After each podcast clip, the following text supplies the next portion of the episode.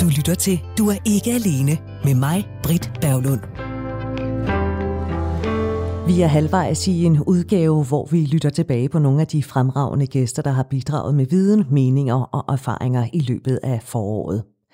I slutningen af marts, der sendte vi et program om mandenetværk, for der er en tendens i tiden, at mænd mødes på kryds og tværs i forskellige mandenetværk, hvor kvinder er forbudt adgang.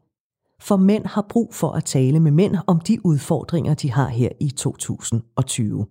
Hvis du har set dokumentarserien Mandefald, der blev vist på DR1, så kan du se, at aldrig har så mange mænd som nu boet alene og været uden familie, altså kone og børn.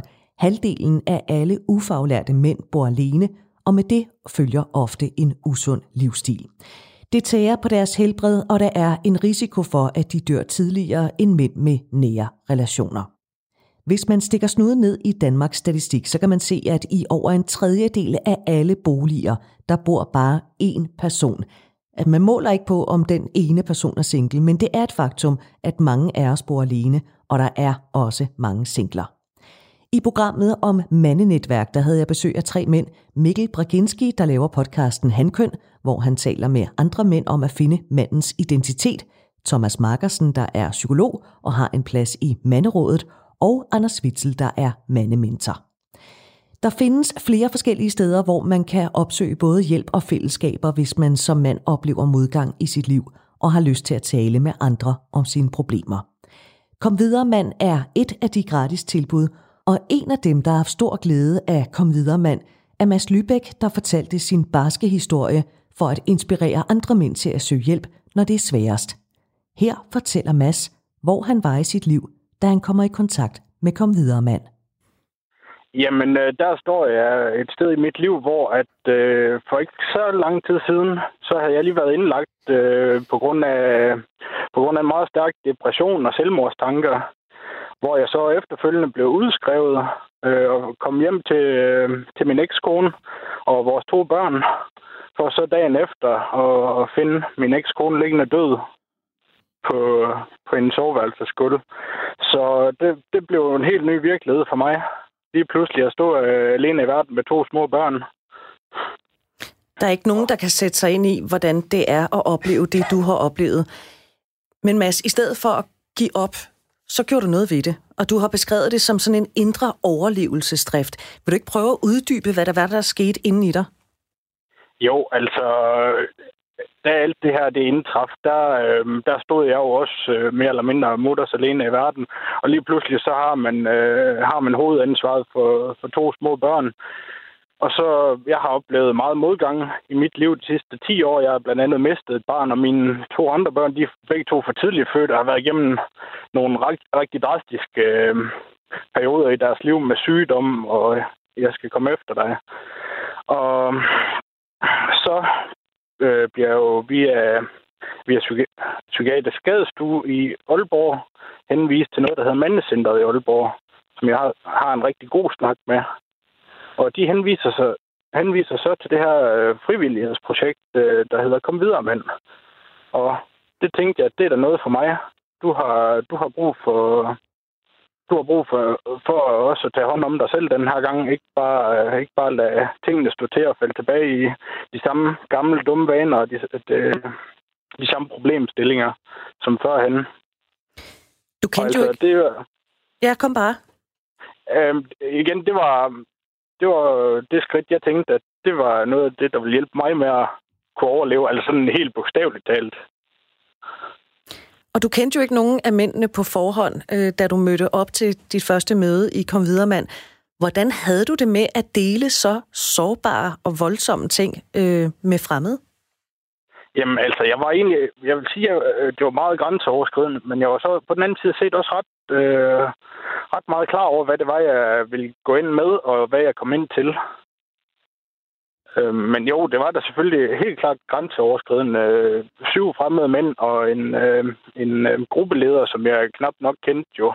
Og så skal ind og øh, det skud af sine øh, allerdybeste følelser og, og problem, problemer. Det, det var selvfølgelig grænseoverskridende i starten, helt klart. Kan du huske, hvad det var efter dit første møde, der gjorde, at du tænkte, okay, men jeg kommer til at møde op igen? Jamen, det var, det var den der Altså, man føler sig neutral der. Man føler, at man kan, man, man føler, at man kan sige lige præcis det, man vil, der, uden at der er nogen, der dømmer en eller ser ned til en. Altså, man kan sige, at vi, vi, havde, vi havde alle sammen nogle forskellige problemstillinger, men der var ikke, det var ikke sådan, at der var nogen, der blev vægtet over andre. Det er ikke, øh, det er ikke skalerbart, kan man sige, og alle har, har frit ord, og alle lytter. Hvad gav det dig som mand, at du øh, talte med andre mænd og ikke kvinder? Jamen, det, det gav mig jo utrolig meget, fordi øh, mænd er, vi er jo alle sammen forskellige som mænd, men altså, vi har da nogle af de samme vi er indrettet på nogenlunde samme måde, kan man sige. Vi har en øh, bestemt tilgang til tilværelsen, som, som man måske ikke på samme måde kan dele med kvinder. Og hvad, hvad mener du med det, altså tilgang til tilværelsen? Jamen, øh, at vi har jo alle, vi har jo en eller anden gængs opfattelse af øh, den her macho-kultur, og at mænd, de må helst ikke være svage, og må helst ikke give udtryk på deres følelser, men det følte jeg, at det kunne man i det her fællesskab, uden at der var nogen, der... Og alle de kunne ligesom genkende til, jamen, hør, jeg har, det, jeg har også haft det dårligt på punkt i mit liv, og, og han, her, han har det også dårligt, så kan vi jo lige så godt snakke om tingene. Så Mads, hvordan har du det i dag? Jamen, jeg har det fantastisk godt i dag. Altså, jeg bor sammen med en ny kæreste, og mine børn, de store trives den dag i dag. Og kom videre, manden har, har gjort utrolig meget for mig i den sammenhæng, fordi der fik jeg et fællesskab og kunne dele nogle ting, som jeg øh, nok ikke ville dele med alle andre. Mm. Hverken min familie eller nære, nære venner. Eller, fordi man skal, man, skal, man skal virkelig grave dybt der. Det kommer man også til. Hvis du, du skulle komme med dit øh, bedste råd til mænd, som øh, enten allerede er i en bølgedal, eller oplever at få en over snuden, hvad skulle dit råd så være? jamen, øh, gør noget ved det. Altså, mænd kan tage initiativ på mange forskellige måder, men vi er nok aller dårligst til at tage initiativ i forhold til at gøre noget for os selv. Og det er en, øh, det er en genopbygningsproces, men der er nogen, der vil hjælpe dig. Der er nogen, der får hjælp dig. Og altså, ja, min tanke var, kan jeg gøre noget for mig selv, så kan jeg også gøre noget for andre, omvendt. Mads Lybeck, tak fordi du vil øh, fortælle din historie her i øh, Du er ikke alene, og godt at du hørte, eller at du har det godt i dag. Selv tak, og tak for muligheden. Det er godt. Hej. Hej igen. Det er en voldsom historie, som, som, øh, som Mads han fortæller her. Øhm, men det her med, at...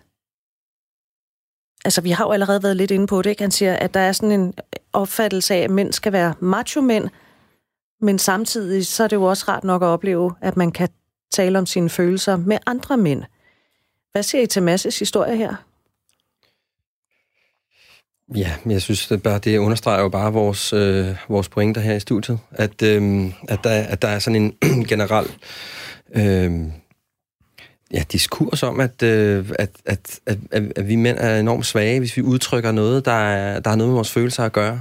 Mm. Øhm, fordi man kan jo sige, i virkeligheden, så er vi vel det samme i, om vi er mænd eller kvinder. Der er måske bare en kulturel barriere, der har gjort, at vi øh, har fået at vide, øh, at, at vi er meget forskellige i. Og det at vise følelser som mand, det skal du lade være med, fordi så er du en svag person. Mm.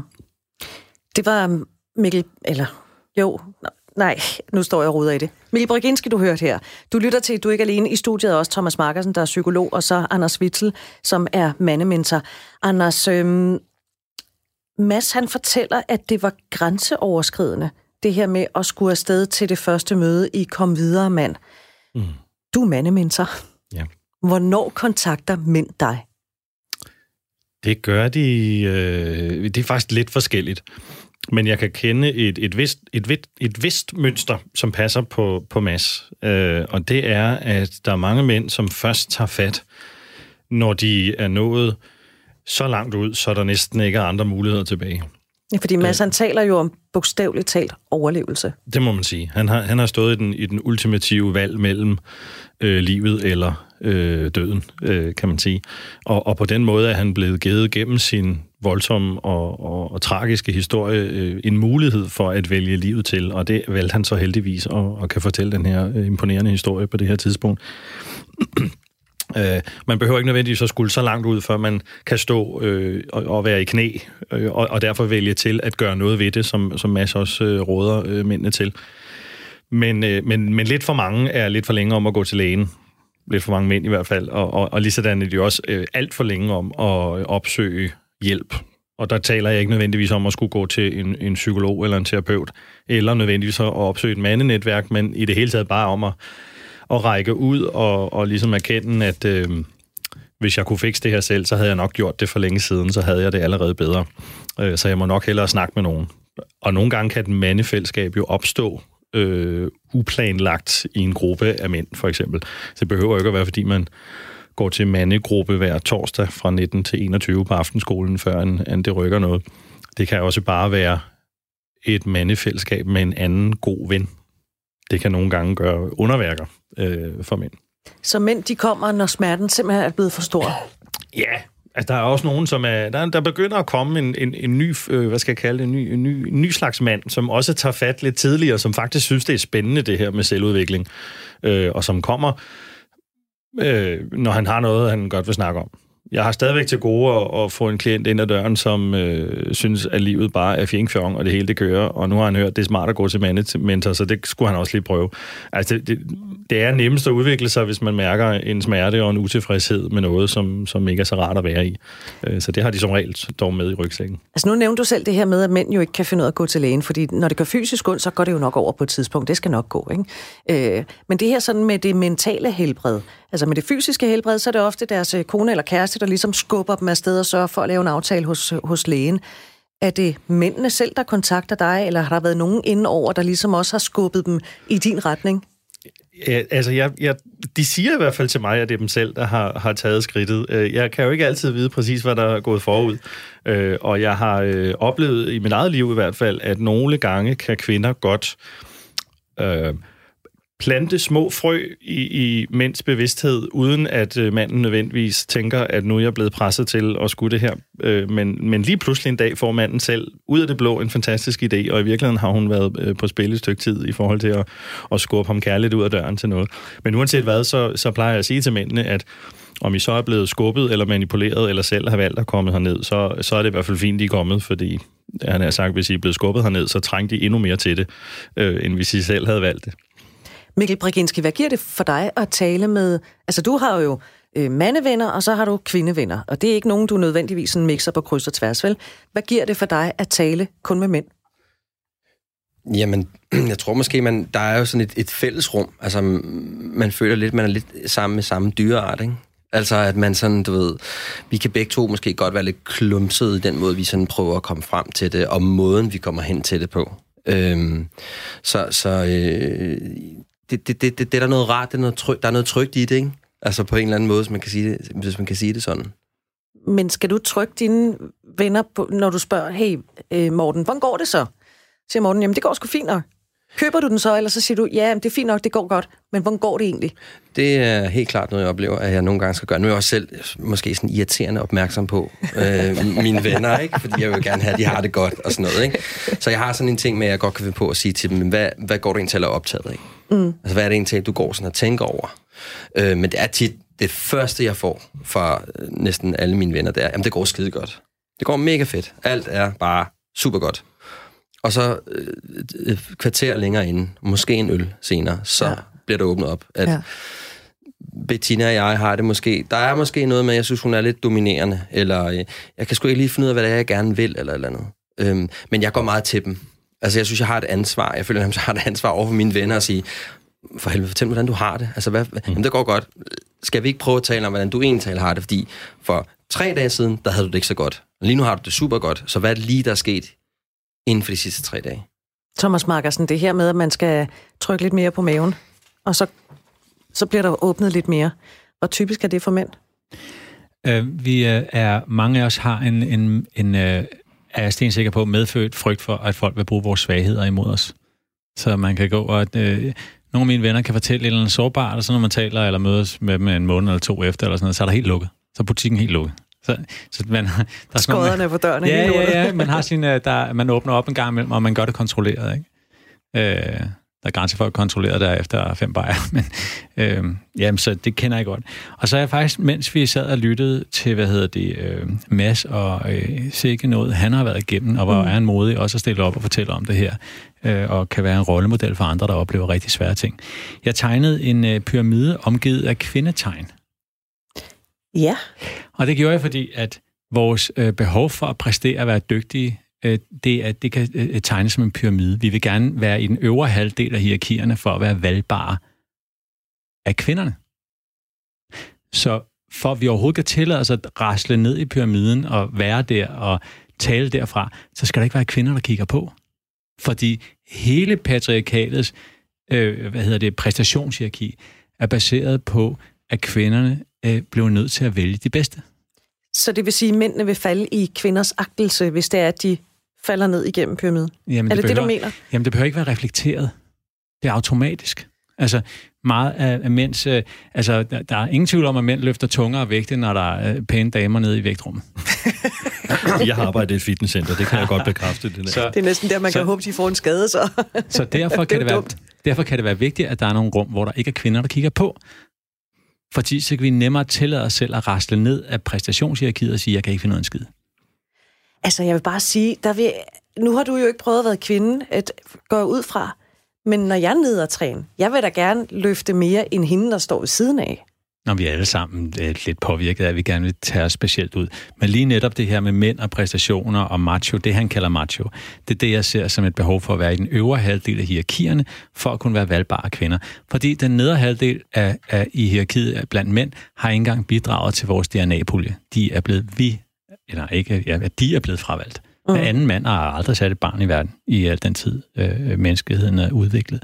Så det er, vi er gearet til fuldstændig til at øh, præstere og være noget og kunne noget.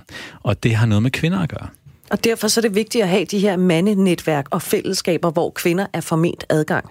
Det er i hvert fald nemmere for mange mænd, vil jeg tro, ikke? og måske endda også for masse, ikke? at, at, øh, at, at øh, tillade sig selv og klæde sig selv af. Altså, og vi alle nikker i studiet bare lige. Ja, alle, ja, alle står der, eller mm. jeg sidder og nikker. Så det, det var det, jeg lige tænkte. Ja. Anders Witzel, du samler jo, øh, udover at du har de her en-til-en forløb med, med mænd, så samler du også en gruppe mænd sådan i alle aldre. Det er ja. ikke sådan aldersbestemt, men så tager I på weekend i en ødegård i Sverige. Så kommer man godt få en leds til at sige, nå, så står den garanteret på bajer billiard i, øh, i tre friske dage, ikke? og så kommer vi hjem med tømmermænd. Ja. Men hvad laver I? I hvert fald hverken bajer eller billiard. Præcis. Øhm, jamen, når vi tager på weekend, så handler det faktisk øh, meget ligesom øh, Thomas i ram, ramsætter her, at, at skabe et rum, som øh, gør det muligt at frasortere alt det der støj eller øh, præstationsbehov øh, eller øh, stående til regnskab for det, der sker, eller det, der bliver sagt i, for, i forhold til kvinder. Øhm, så, så når vi træder ind ad døren deroppe, så har, har gutterne allerede været i gang med at lære hinanden lidt at kende, fordi vi, vi ordner noget samkørsel, og, og der, det tager altså tre timer at køre derop, så der er ikke rigtig andet at lave sådan en bil end at tale lidt sammen. Så de er sådan set allerede i gang med at etablere sig, kan man sige der. Øh, og, og når de træder ind ad døren, øh, og jeg har tændt op i ildstedet, så, øh, så sætter vi os øh, maligt til rette, eller smider os på sofaer og, og puder osv., og, og så taler vi simpelthen sammen. Øh, jeg har selvfølgelig forberedt nogle oplæg, som, som rammesætter, hvad det er, vi skal tale om, som typisk øh, for eksempel øh, fortæller lidt om det her med arketyper, øh, hvordan man kunne se på det, og hvordan man kan bruge det. Øh, og så lægger jeg ud, øh, stiller jeg typisk nogle sådan lidt øh, åbnende spørgsmål for, at de kan komme på banen med at fortælle deres egen historie. Øh, lidt øh, ligesom øh, Mask gjorde nu her. Øh, jeg har dog ikke haft sådan nogen øh, voldsom historie, som han fortalte, men, men noget, der ligner det. Og, øh, og så bruger de øh, så sker der faktisk øh, sådan lidt det magiske, at de begynder at respondere på hinandens historie helt af sig selv. Uden at jeg behøver egentlig at facilitere det. For jeg tror, det der rum, tre timer fra København, langt, langt ude i en mørk svensk skov, hvor man godt ved, der kommer ikke nogen forbi, og kvinder har ikke adgang. Øh, I hvert fald ikke, når vi holder de her mandeweekender. Det gør simpelthen, at øh, det her sådan uudtalte behov normalt for at udtrykke sig, det kommer bare op for fuld drøn i dem. Øh, Jørgen Riel øh, i hans øh, Grønlands øh, skrøner fortæller om, at, at når den ene fangstmand øh, kørte på øh, øh, hundeslæde i seks dage i snestorm for at komme over til den næste fangsthytte, så, havde, så var der sådan en regel om, at den gæst, der så trådte ind ad døren, ham der var kørt over til den anden, han havde øh, taleret. Øh, og, så, øh, og så talte de her fanger typisk i 1, 2, 3 døgn, øh, og berettede, hvad der var sket i deres liv, siden de sidst for seks måneder siden havde besøgt hinanden. Øh, og ved den gæst, som afbrød ham, inden han var færdig med talestrømmen, øh, så var der æder med ballade og blev slås, og øh, ja, det var ikke så godt. Og, og jeg tror i virkeligheden, at det er, sådan, det er sådan ret almindeligt for mænd, det der med at gå med ret mange ting, de godt kunne tænke sig at få sagt højt og forvente at få noget sparring på fra nogle andre. Og det er nøjagtigt det, der sker, når vi er øh, deroppe. Så kombinerer vi det så med, med noget isbærning i søen, og, og jeg har en, en marker, jeg laver sådan noget Wim Hof-metode med. Øh, og, og, så, og det går ud på? Det går ud på, at man øh, det er nogle bestemte vejrtrækningsøvelser, man laver, så man får en meget, meget øh, stærk kropskontakt. Øh, og så bruger vi de vejrtrækningsøvelser til basically at holde varmen, kan man sige, og også øh, øh, hvad skal man sige, bevare roen i kroppen, sådan så når vi lader os nedsænke i den svenske skovsø, der er cirka øh, 0 grader varm, og sidder der et par minutter, øh, så kan vi faktisk genvinde øh, roen i vejrtrækningen og så videre. Men altså, Anders Wilson, nu kommer fordoms Frederikke lige op i mig, ikke? Ja. Gider mænd godt åndedrætsøvelser? Er det ikke sådan noget øh, øh, femset for sådan nogle yogier og sådan noget? Jo, men ikke når man gør det på Wim Hof-måden, fordi der handler det om at lære at holde vejret, og det lærer om øh, hvad det handler om at genvinde kontrollen over kroppen, når man har mistet den, fordi man lige har hoppet ned i iskoldt vand. Og så går der lige pludselig konkurrence og krigermentalitet og øh, indre samurai i den, øh, som ikke har noget som helst med det langhårede, urtede hippie-miljø at gøre, som er det, man normalt tager afstand fra, når man snakker om øh, yogamænd og den slags. Øh, og det vil de gerne. Hvad siger du til sådan en, øh, en mandeweekend, Mikkel Braginski? Er det det, som mænd har brug for? Kvinder, ingen adgang i to-tre døgn. Jeg tror, der, jeg tror, der er nogen, der har brug for det. Altså, der, der har øh, sådan en, en fyr som Mass, eller nogle af dem, som går på Anders' øh, hvad skal vi kalde weekend? Hvad er det? Kalder du det mandeweekenden? Jeg kalder ja. dem faktisk for revival. Ja, Anders' ja. revival weekender. Øhm, det tror jeg, der er nogen, der har brug for, fordi de simpelthen måske, i min optik, er for langt væk fra sig selv. Men jeg tror også, der er nogen, der måske bare skal begynde at øve sig lidt. Så måske er sådan lidt bevidst omkring, at de, der er nogle ting, der foregår op i dem. De er klar over, når de har nogle samtaler med deres partner, eller når de kigger tilbage på deres eks, eller så kan de godt se, at der har været et eller andet diskrepans i forhold til den måde, de har kommunikeret på. Og sådan for at tage sådan lidt en, en fitness-analogi, så er det jo ligesom alt muligt andet, at man skal, hvis du gerne vil have en stor overarm, jamen, så skal du løfte, og du skal blive ved med at løfte noget, der er tungere og tungere. Og det er jo lidt det samme med at øve sig i at finde ud af at udtrykke sig, hvad der er, der foregår i en. Så man kan jo for eksempel starte et sted med at sige, jeg har det ikke så godt. Altså for eksempel, Nå, hvorfor har du ikke det? Jamen, det er lidt svært. Jeg ved ikke lige, hvad der foregår. Så man kommer lidt ud over det strukturelle. Altså, så man ikke taler om, øh, der er også noget lort, jeg skal sætte nogle vinterdæk på, eller jeg mangler noget olie på min bil. Men mere sådan taler om, altså, så man, man tillader sig at åbne op for noget. Mm. Øh, så man øver sig stille og roligt på at sige noget, som måske kan være sårbart. Og så opdager, at man bliver ikke afvist. Du bliver jo aldrig Nej. afvist.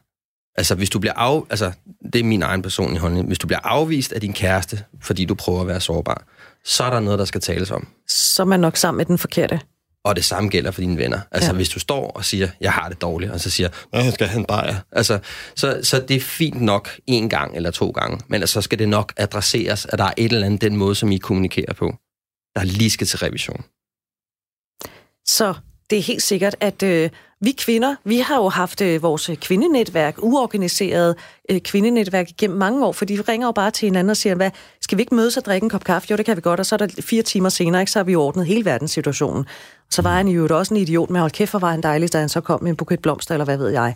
Så vi har jo egentlig, vi har måske været meget gode til det, hvor I har været sådan lidt mere gået og skulet lidt til hinanden, og nu fundet ud af, at den der kode, den er sgu nok meget fed at knække. Og jeg kan se, Mikkel, du står lige med en lille pegefinger. Jamen, det er bare fordi, jeg kommer sådan til at tænke på, at jeg faktisk øh, talte med en pige, øh, en pige, der hedder Henriette Højbjerg, for det, der hedder Dare Gender. Øhm, og vi stod sådan og talte omkring det der med kønsroller, allerede fra, at vi er bittesmå. Hvor at det faktisk er jo sådan, at i skolegården, så ser du alle drengene, de spiller fodbold. Så de løber rundt og sparker og slår, og hvis man falder, så, så sluger man lige det, der gør ondt, og så løber man videre. Hvor alle pigerne i virkeligheden, de står over i hjørnerne. Jeg ved ikke, de står i hjørnerne, det kan også være, de står midt i det hele, det er også ligegyldigt. Og de står faktisk og øver forskellige øh, scenarier. Så de siger for eksempel, du ved, jamen så kommer jeg over, og så har dukken slået sig, og så skælder du ud, og så siger jeg undskyld. De står allerede der som børn, eller som bitte, bitte små, og begynder at undersøge, hvad der sker, når man har en dialog. Og det gør vi jo ikke. Altså, vi, øh, nej, nej, og så op igen og videre. så, så, så, så det er jo, og det er jo, og det er jo faktisk den, hele den der, at der er, det er okay for pigerne, allerede fra en start, fra, fra en ung, ung alder, at begynde at undersøge, hvad der sker, når vi begynder at gå ind i en kommunikation med hinanden. Radio 4 taler med Danmark. Lige nu lytter du til Du er ikke alene og en specialudgave, hvor vi lytter tilbage på nogle af de gæster, der har været med i programmet i løbet af foråret. Et af de programmer, vi har lavet, handlede om ensomhed. Og når jeg siger ordet ensomhed, så vil du formentlig tænke på det som noget negativt.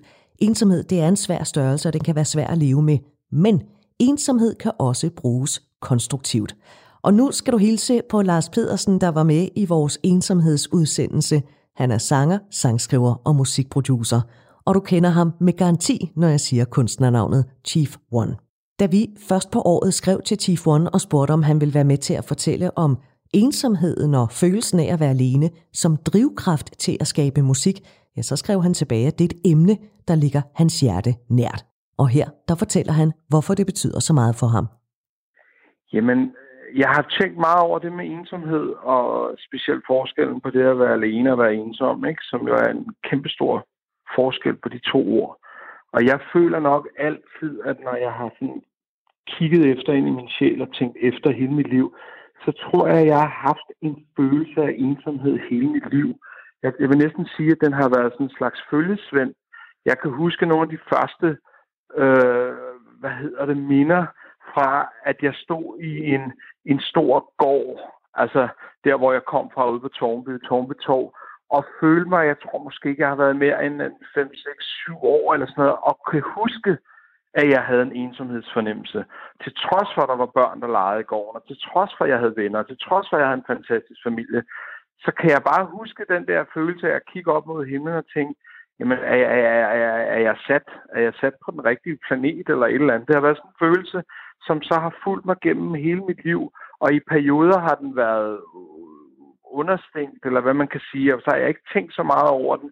Men når man så hammer ind i sådan nogle, hamler ind i sådan nogle øhm, steder i livet, hvor man er mere eller mindre sårbar eller nede på sin knæ, der er det jo selvfølgelig, man lægger mærke til den, at den faktisk hele tiden har været der, at den så dukker op og bliver meget tydelig. Ikke? Mm. Og sådan nogle perioder har jeg haft her de sidste par år. Og det har så gjort, at jeg blandt andet er begyndt at skrive meget om den, fordi det er også en måde, jeg ligesom har fundet ud af at få den frem altså få kigget på den, fordi der er også mange mennesker, der overhovedet ikke forstår det. Fordi de siger, du kan da ikke, du, du kan da ikke være ensom, dig og alle, der er ude og spille store koncerter, og du bliver, øh, du får meget ros, og, og du, du, der er mange, der siger, hey, var det godt, du laver. Men så siger jeg, det, det, det, det, er jo ikke, det, er jo ikke, det er jo ikke det, det, det, er ikke, det er egentlig ikke det, det handler om, og det er også skide svært for mig for, for, for at forklare det for, for mennesker, der ikke forstår den der følelse af, det der hul, man kan rende rundt med inde i sin sjæl måske hele tiden. Altså den der sang, YouTube uh, I Still Haven't Found What I'm Looking For, hver gang jeg hører den, så kan jeg godt mærke, at jeg får sådan, øh. Og det er jo ikke fordi, at jeg ikke har fundet det hus, eller den kæreste, eller den ting, jeg har let efter. Det er faktisk ikke noget med det at gøre, og det er meget, meget svært at beskrive. Men måske er det også bare en drivkraft inden i mig, der gør, at jeg gør, at jeg så kan lave de ting, jeg, jeg, jeg gør. Men hvorfor er det vigtigt for dig at kigge på den. I stedet for at pakke den væk, så tager du den frem og kigger på den. Jeg tror, det er det der med at face, face altså se, altså gå, gå ind i ilden. Altså, altså nogle gange, så er jeg, altså det der med, at man nogle gange laver de der, jeg tror måske, jeg har været konfliktsky på mange måder, og det der med at måske bare kigge dæmonen, eller hvad det nu er, måske kan det være, at man kigger dæmonen så meget i øjnene, at det til sidst bliver til en engel, fordi man til sidst bare begynder at acceptere, at den er der. Jeg tror måske også, den har meget at gøre med en melankoli, som jeg også selv ved, jeg har inde i mig, og jeg måske altid har haft. Øh, sådan en ting, som nu, nu står jeg her, og mens vi snakker, der står jeg og kigger ud, og det pis regner, ikke? Og man skulle næsten tro, at Wales og Skotland har rottet sig sammen og kastet deres vejr over på lille Danmark, ikke? Og der, der er jo nogle folk, der sidder og har det fantastisk, og det har jeg da også i perioder, men, men jeg kan godt mærke, at når jeg så kigger ud, så gør det også et eller andet inde i mig. Det er næsten som om, det forstærker og måske har det også noget at gøre med, at når vi bliver født i de her breddegrader, så har vi måske lettere til melankoli, end man for eksempel har, hvis man vågner op nede i Grækenland og Spanien og bare går ud og tænker, nå, vi skal i hvert fald ikke bruge tid på at diskutere, diskutere vejret i dag. Mm. Altså, der er nok så, også en grund ja, til, at der er folk, der flytter sydpå og bosætter sig der. Ja, det tror jeg altså. Så øh, ja. Men, men, men, men som, som sagt, er det, sådan, det, det, det er et underligt væsen, som jeg så her i, men nu er jeg lige fyldt 50, og nu er jeg begyndt sådan ligesom at... Og ja, det, det er sgu som om, at jeg endelig er ved at, at komme overens med den, og, og, og ligesom sige, at det er bare en del af mig. Det er måske ikke engang noget, jeg skal forsøge at få væk. Det er måske bare noget, at jeg skal acceptere en del af mig, og måske også har hjulpet mig de gange, hvor jeg har lavet noget musik, hvor jeg selv nogle gange tænker, hov, hvor fanden kom den linje fra? Hvordan, hvordan, hvordan fik jeg skrevet det der? Og det, nogle gange så ved jeg det ikke engang selv. Og der tror jeg måske, det, det er den melankoli, der ligesom har, har også gjort, at jeg kunne skabe noget. Så, så, så på den måde tror jeg også, at en gang imellem, så skal man også prøve at arbejde på at tage nogle af de ting, man nu har, som måske ikke er, er, de positive ting, og prøve at arbejde på at, at sige, at det, det, det er jo måske bare en styrke, det her. Eller i mangler bedre, ikke? Mm. Hvis vi kigger tilbage på 2015, der havde du øh, rigtig godt gang i karrieren, men alligevel så endte du pludselig i sådan en nedadgående spiral og blev ramt af en begyndende depression. Hvordan kom det til udtryk? Jamen altså, hvordan kommer en depression til udtryk? Det er jo ikke ligesom en halsbetændelse, hvor man ligesom står op og tænker, ej, jeg har det godt nok lidt skidt, jeg skal nok gå til lægen. Det er jo for dem, der har, har, har været inde i det, og for dem, der er inde i det, det er jo noget, der som regel har været under øh, lang tid. Altså, det, det, det, det har, altså jeg, jeg er sikker på, at det har været over, under flere års opsejling, før det sprang ud i lyset på en eller anden måde. Sådan, sådan fornemmer jeg det. Og da jeg så lige pludselig gik op for mig, at det i virkeligheden var det, at, det, at jeg ikke længere kunne skjule, at jeg måske bare gemte mig i, at jeg var lidt irriteret, eller måske kørte det bare ikke, eller måske, altså, da det gik op for mig, at det faktisk var noget, der var permanent på det tidspunkt i mit liv, at jeg ikke kunne dukke mig eller flytte mig fra det, og jeg havde det lidt som om, at farverne bare var forsvundet. Der var det så, at jeg begyndte, så måtte gik det op for mig, jamen, nu har jeg måske, nu har jeg fået det, som så mange andre mennesker blev ramt med i den her samfund og verden, vi lever i, som jeg jo selvfølgelig ikke havde troet skulle ramme mig. Men, men det skete så, og der er det så, når man så er der, så er den altså, så er den hård, fordi at der er du helt ude i det. Der står du i depressionens kviksand nærmest, ikke? og tænker, jamen, hvad fanden gør jeg nu? Hvor, hvor, hvor skal jeg gå hen? skal jeg, kan jeg udgå nogle steder, ikke? Det resulterede også i, i en skilsmisse. Hvordan hjalp musikken dig igennem den periode? Jamen, altså, jeg, der, der, var, der var en periode, hvor jeg i virkeligheden var sådan ret meget ude noget, i noget mørkt, øh, hvor jeg begyndte at tænke lidt over, jeg kan huske, at jeg havde læst en artikel, hvor der var en anden, det er også derfor, det er så vigtigt, at vi snakker om det, og det er derfor, fordi vi kan hjælpe hinanden med vores erfaringer. Og der, der læste jeg en artikel om en, der fortalte, at han, havde, han var begyndt at gøre noget, der var godt for sig selv, for ham. Og det lyder jo meget logisk, men det er altså ikke altid, vi mennesker gør det, fordi vi har en tendens til at skulle behage andre, og vi har en tendens til at arbejde for andre og gøre noget for andre. Så selvom det lyder som meget simpel ting at gøre noget godt for dig selv, så var det i hvert fald ikke noget, jeg havde gjort længe.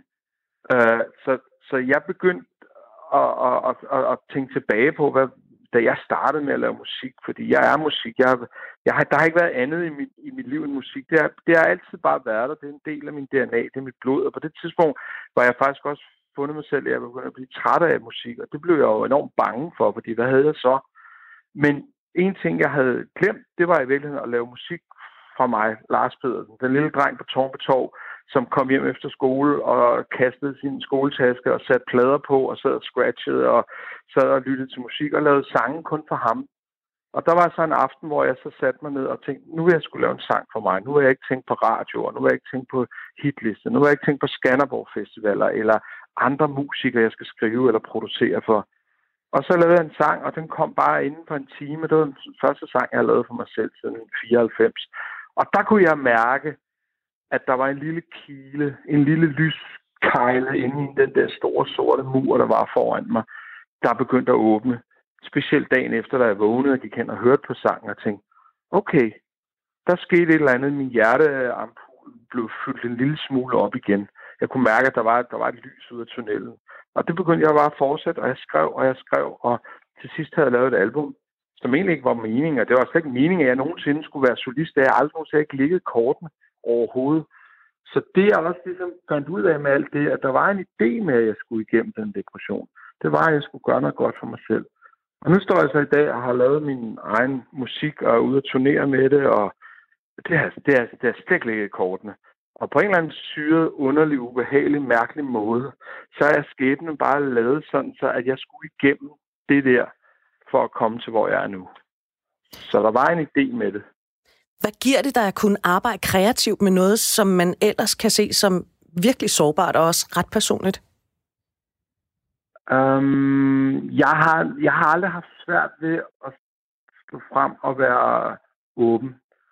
Uh, det, det, det, jeg ved ikke hvorfor, men jeg, jeg har altid, og det har ikke været noget, jeg hverken jeg har spekuleret eller noget, det er bare mig. Jeg tror måske, jeg, jeg, jeg, jeg er måske bare velsignet med at kunne være mig selv 100%. Og det er jo selvfølgelig på godt og ondt, for der er selvfølgelig også nogle mennesker, der tænker, ej, var det irriterende, og I var der åben og sårbar, og alt det her pis, og gør han det nu kun for at, for at profilere sig selv? Jamen altså, jeg skylder ikke nogen noget mere, og øh, jeg kan ikke andet end at bare udtale mig fra, fra mit hjerte. Øh, og jeg har også bare fundet ud af, at jo mere jeg møder mennesker og åbner op for det, jo, jo, jo mere føler man også, man giver til andre. Det synes jeg bare er forbandet vigtigt i den her tid, vi lever i, det er at kunne, kunne give, give videre. Øh, så hvis jeg bare rammer til tre mennesker med nogle ord om, at, at hey, det kan godt være, at du sidder et sort sted nu, og du har det forfærdeligt, men tro på mig, der, der er en idé med dig, og der er en vej ud. Det kan godt være skide svært, altså, når man sidder i det, men, men, men på et tidspunkt, så begynder man at forstå det, og så begynder al den der forbandelse, den bliver til en benzinelse lige pludselig. Din seneste single, der hedder Bygger på en drøm, hvis man tager den og, øh, og lytter til teksten eller læser teksten, så finder man ud af, at den handler om ensomhed. Hvad mm. betyder bygger på en drøm for dig? Bygger på en drøm, hvis man skal se inden for mig, så er det jo det der med, at man hele tiden, mens man lever, arbejder sig fremad mod at gøre noget, det er i hvert fald for mit vedkommende, gøre noget, der er godt for mig. Og det er det, jeg gør nu. Jeg bygger på den drøm, jeg måske altid har haft. Og det er i virkeligheden måske bare at gøre noget for mig selv, og gøre noget godt for mig selv. Og, altså helt øh, principielt handler det også om for mig om at kunne, kunne at være ude og spille igen. Det har jeg savnet, siden jeg stod på scenen med Rockers by Choice, i, da, du ved, i slut 80'erne, start 90'erne. Øh, og det har været en drøm, jeg måske bare har lagt i graven og, og tænkt, nå ja, men det kommer ikke til at ske. Men så lige pludselig, så finder man ud af, at det skulle aldrig er for sent. Så det er også noget at gøre med det der, det er aldrig for sent. Det er aldrig for sent at bygge videre på det, man, på, på sin drøm, og lad den være alt andet end drøm, lad den være, lad den være virkelighed. Og den her sang, den, den, jeg har skrevet den faktisk også ud fra, når man, når man for eksempel er meget på de sociale medier, så finder man ud af i virkeligheden, hvor stort og hult, og ja, det er jo en kliché at sige, men, men, men det hele er bare så filter, det, det, det er blevet et filtersamfund, hvor man kun ser det bedste af det bedste hos folk, og, og man jo sjældent ser enten, du ved, så er der en, en enkelt en, der siger, nu, nu kan jeg ikke mere, men det er så få gange, du, du ser det på de sociale medier, at du ligesom oplever folk, altså folks mellem almindelige liv, eller det dårlige liv, og det kan også bare nogle gange gøre, at hvis man sidder et sted i sit liv, så er det man hårdt hele tiden at læse og se på, at alle andre har det fantastisk. Og dybest set så ender du med at blive totalt asocial medie, ikke? Og det, det handler den her sang også. Det handler om den her kvinde, som er fuldstændig buer sig inde i sin lejlighed. Hun har, blevet, hun har fået socialfobi. Hun har, føler den der kæmpestore ensomhedsfornemmelse, jeg lige har talt om. Og det, så og det emmer sig ud i, at hun får socialfobi, hun får angst, hun får ting, jeg selv har været igennem, hvor det er så ufattelig med, vigtigt at komme ud og møde mennesker, selvom det er skidesvært. Så det, det, er, det, det, det er måske en af de vigtigste sange, jeg nogensinde har skrevet. Altså. Kunne du godt tænke dig, at vi i virkeligheden øh, alle sammen blev lidt mere ærlige om, at vi også er sårbare, og vi også bliver ensomme, og vi også bliver kede af det? Netop så vi ikke tror, at vi sidder alene alle sammen med hver vores følelse, men vi faktisk ikke er alene i at føle os alene. Præcis. Du, er, altså, du har jo svaret. I det spørgsmål, du stiller, der er også det svar, jeg vil give dig. Fordi det, det, det er, altså, ja, altså der, er jo, der er jo mange, der betragter det at være sårbar og stille sig frem som en svaghed. Og det er jo der, jeg føler, at det er fuldstændig forkert gået i byen, fordi det er jo en kæmpe styrke at kunne vise alle sine facetter af sig selv. Og netop gå ud og sige, ja, hvor du være en gang imellem, så er jeg nede på mit knæ. Men hvor du være, jeg rejser mig, og jeg er op igen. Men det der er hele tiden lavet som om, at det hele går godt. Det, altså, det ved jeg jo selv. Det var også en af øh, grunden til at havne der, hvor jeg gjorde det, var, fordi jeg bare kørte på et førerløst tog med 1000 km i timen og, og, og, og bildte mig selv ind, at alt var godt, når det overhovedet ikke, i virkeligheden overhovedet ikke var godt. Så, så, så det der med at, at snakke, åbne sig op og ture være, ærlig og være sig selv, uden at det skal virke som et eller andet, der er spekuleret. Fordi der er også, vi lever også i en verden, hvor vi snart efterhånden ikke ved, hvem vi skal tro på, eller hvad vi skal tro på. Hver gang vi ser eller hører et eller andet, så kommer der altid et mænd eller en eller anden, der finder ud af, nej, det var løgn det her, du ved, eller øh, du ved, Greta, hun gør det kun for pengens skyld, og der, du ved, jeg gør, nej, han vandt Tour de France, nej, han var dopet. Så efterhånden, så vi, vi bliver sådan nogle tvivlere.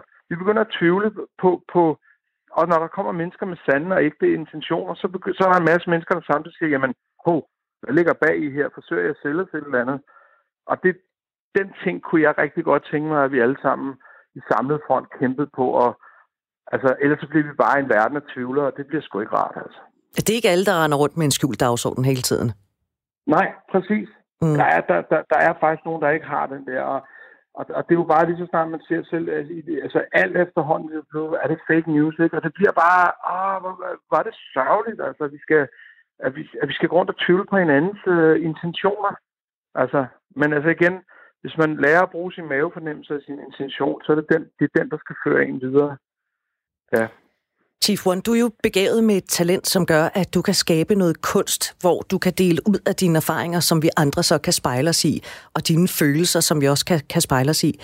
Føler du som musiker et særligt ansvar for at bruge den platform til at, at fortælle bagsiden af, af livets medalje? Altså, må jeg sige, det er altid farligt at, at, at, at fortælle om, fordi så straks så bliver man hævet til et eller andet, altså at man er mere end andre. Det er jo ikke noget med, med det at gøre, men jeg, jeg føler som, som en, der, der kan skabe noget, så har jeg, føler jeg også, der, sådan har jeg altid haft det, jeg føler et ansvar for det mindste, at der skal være noget i det, man laver. Jeg, jeg, øh, der, der skal være en eller anden idé med det. Um, og jeg tror jo dybest set nok også, at vi alle sammen skaber nogle ting, der kan give os noget. Musikken og film og, og, og billeder er jo nok bare det, man lægger allermest mærke til, fordi det er så in your face-agtigt. Men der er også i det lille, det, det lille samfund, det lille hverdag, der er sgu også lige for, at du går ind i Føtex og ser, hvordan tingene er sat op, eller du går ned til den øh, lokale skomager og får lavet din, din, din, din sko hos en ildsjæl. Altså alle sammen har jo noget, men det er klart, at det, jeg laver, fordi jeg har valgt et kreativt fag, det, det lægger man mere mærke til. Men, men jeg har det også, og sådan havde det lige fra da jeg startede Rockets by Choice. Jeg ville sgu godt have, at en stor del af det, jeg lavede, også handlede om nogle ting, som måske kunne, kunne give noget til andre mennesker. Om ikke andet bare for mig selv. Sidste sommer, der havde du et, øh, lad os bare sige, et relativt stort hit sammen med Thomas Budensjøen. Alt er godt. Ja. Din ja. seneste single, den hedder Bygger på en drøm og handler om ensomhed. Mm. Chief One, hvordan har du det i dag? Jamen, jeg, jeg, jeg, jeg har det på den måde, at jeg... Øh, altså, det, det er jo det der, vi vender tilbage til, at man, man, man jo stadig leder. Og jeg har bare fundet ud af, at jeg leder stadigvæk, men det, at jeg stadig leder, gør også, at jeg holder mig i gang. Det holder flammen af det live, og jeg ikke bare øh, nøjes. Jeg ikke bare tager for, for nederste hylde, men jeg hele tiden prøver at tage for den øverste hylde spirituelt og åndeligt, og prøver ligesom hele tiden at udvikle mig til at, at lære mere af livet og forstå livet meget mere. Uh, så, så ja, alt, alt er godt, um, men jeg bygger stadig på en drøm. Hun lokker på hver eneste nat Deler et håb om en verden på ny. Hun stiger dybt i en sjæl, der forladt Mens hun tænker ah, hendes sko træder restløse skridt. Se hun går mod det hvideste snit. En verden en nat Et vildt kvarter Og hun venter på sin sommer. På de engle som hun savner Synger mørket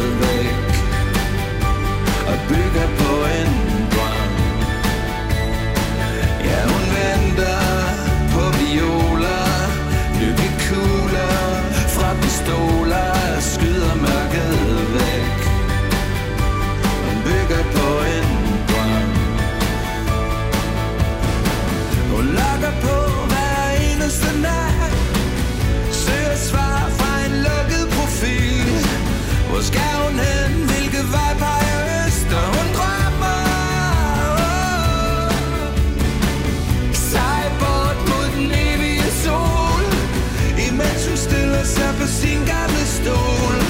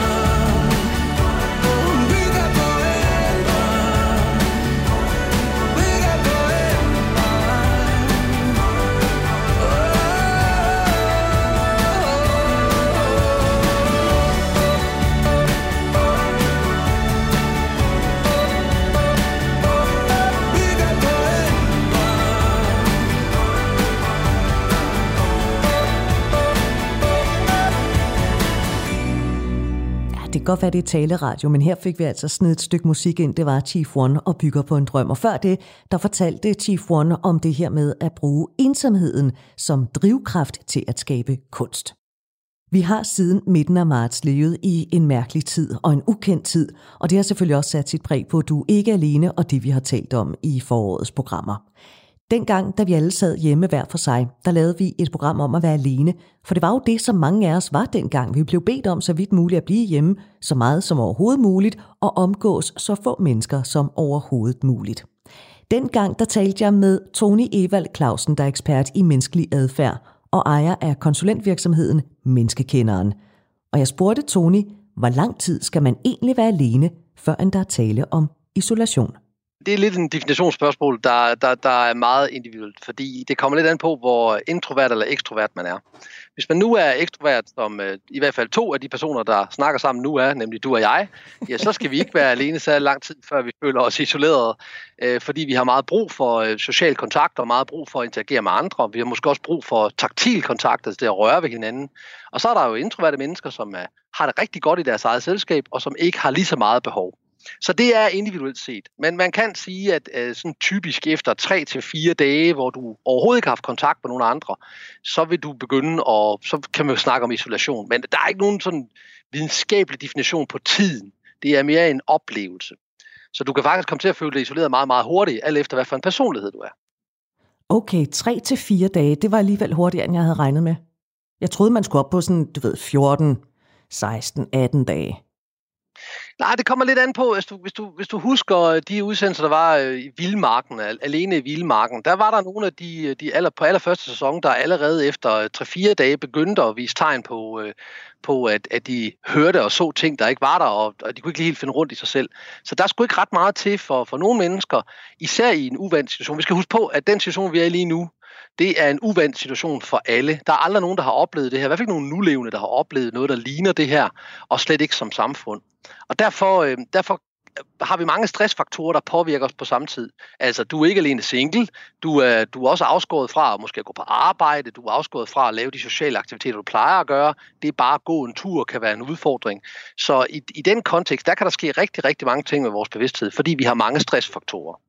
Mange, der lytter til det her, vil jo føle, at de er trætte, de vil, øh, de vil måske have koncentrationsbesvær, de kan måske mærke, at båndbredden på, hvor meget de kan håndtere på en gang, er, er lavere, end den plejer at være, og de er måske også svært ved at tage sig sammen til at gøre sådan helt fundamentale ting.